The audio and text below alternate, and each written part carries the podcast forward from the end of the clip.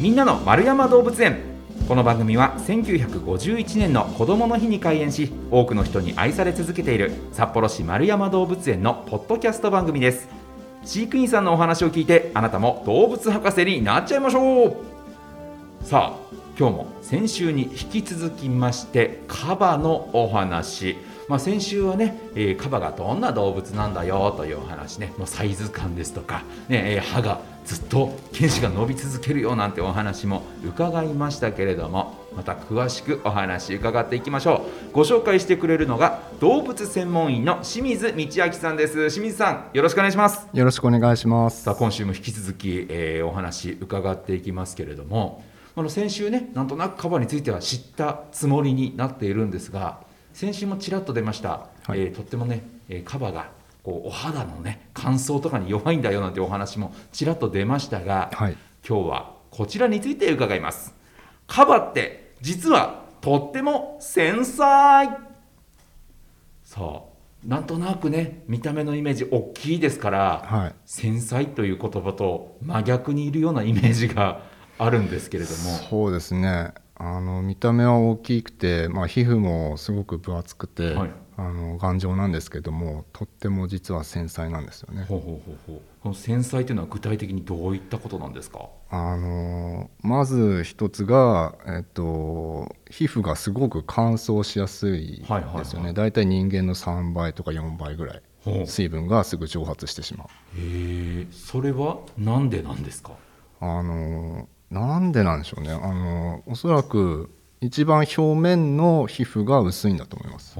水分を保つための皮膚、はいはいはいはい、なのですぐに乾いてしまうんですよね。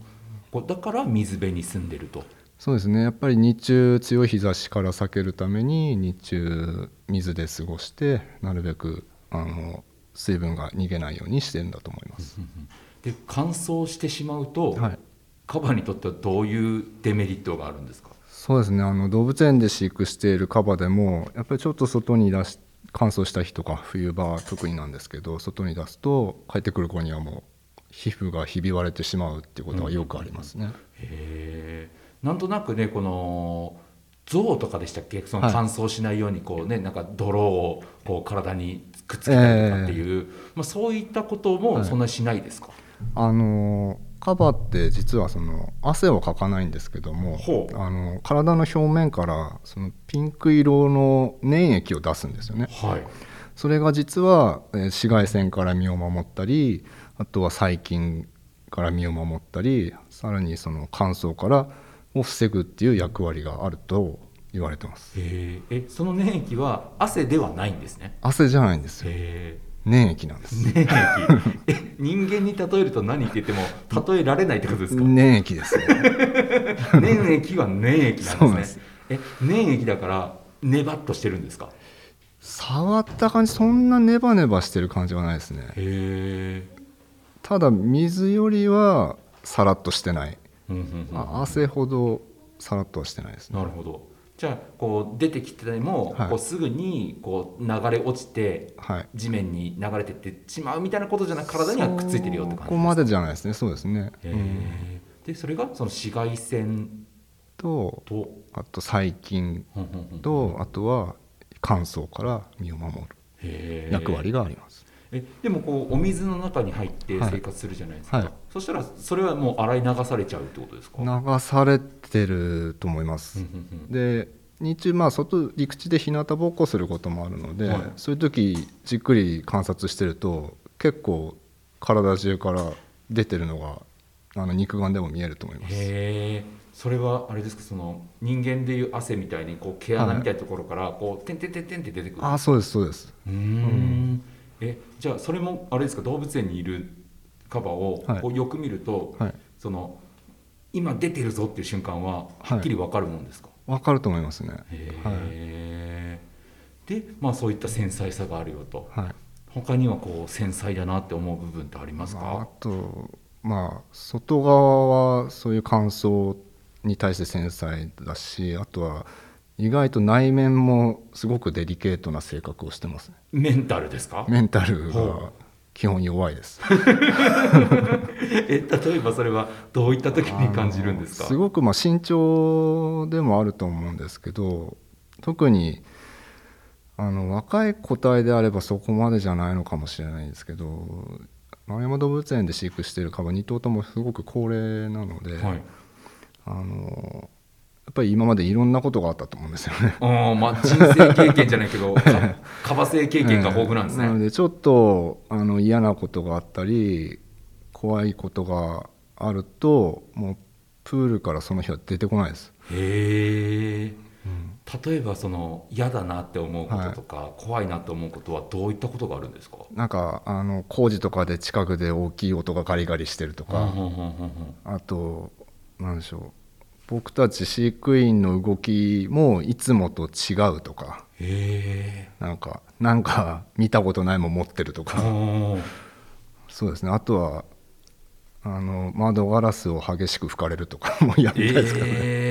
えー、すごいですね、はい、えじゃあもう結構そういうこう人間の動きとかもそうですしっかり見てるんですね。見てますね。なんとなくねこうこれまでいろんな動物について伺ってきましたけど、はい、なんとなくこう動物からすると、はい、まあ、人間がやってることはまあ別のことだから、あんまり気にしないよっていう、そういうこうマインドの動物が多いって聞いてたんですけどそうですねあの結構影響があるかなって今のところ思って見てますね。へじゃあ結構あれですかそのお客さんが多い人お客さん少ない日でも変わったりするんですか？ありますね。動きは変わりますねやっぱり。そうですか、うんうんうん、えじゃあもう水からずっと出てこないなっていう日はもう結構お客さんが多かったりとか？そうですね。お客さんがわーっと来てみんな結構わーってなってってる時はもうずっと水中に潜ってることが多いですね、うん、なのでちょっとお客さんが空いた時に呼びに行って外に出す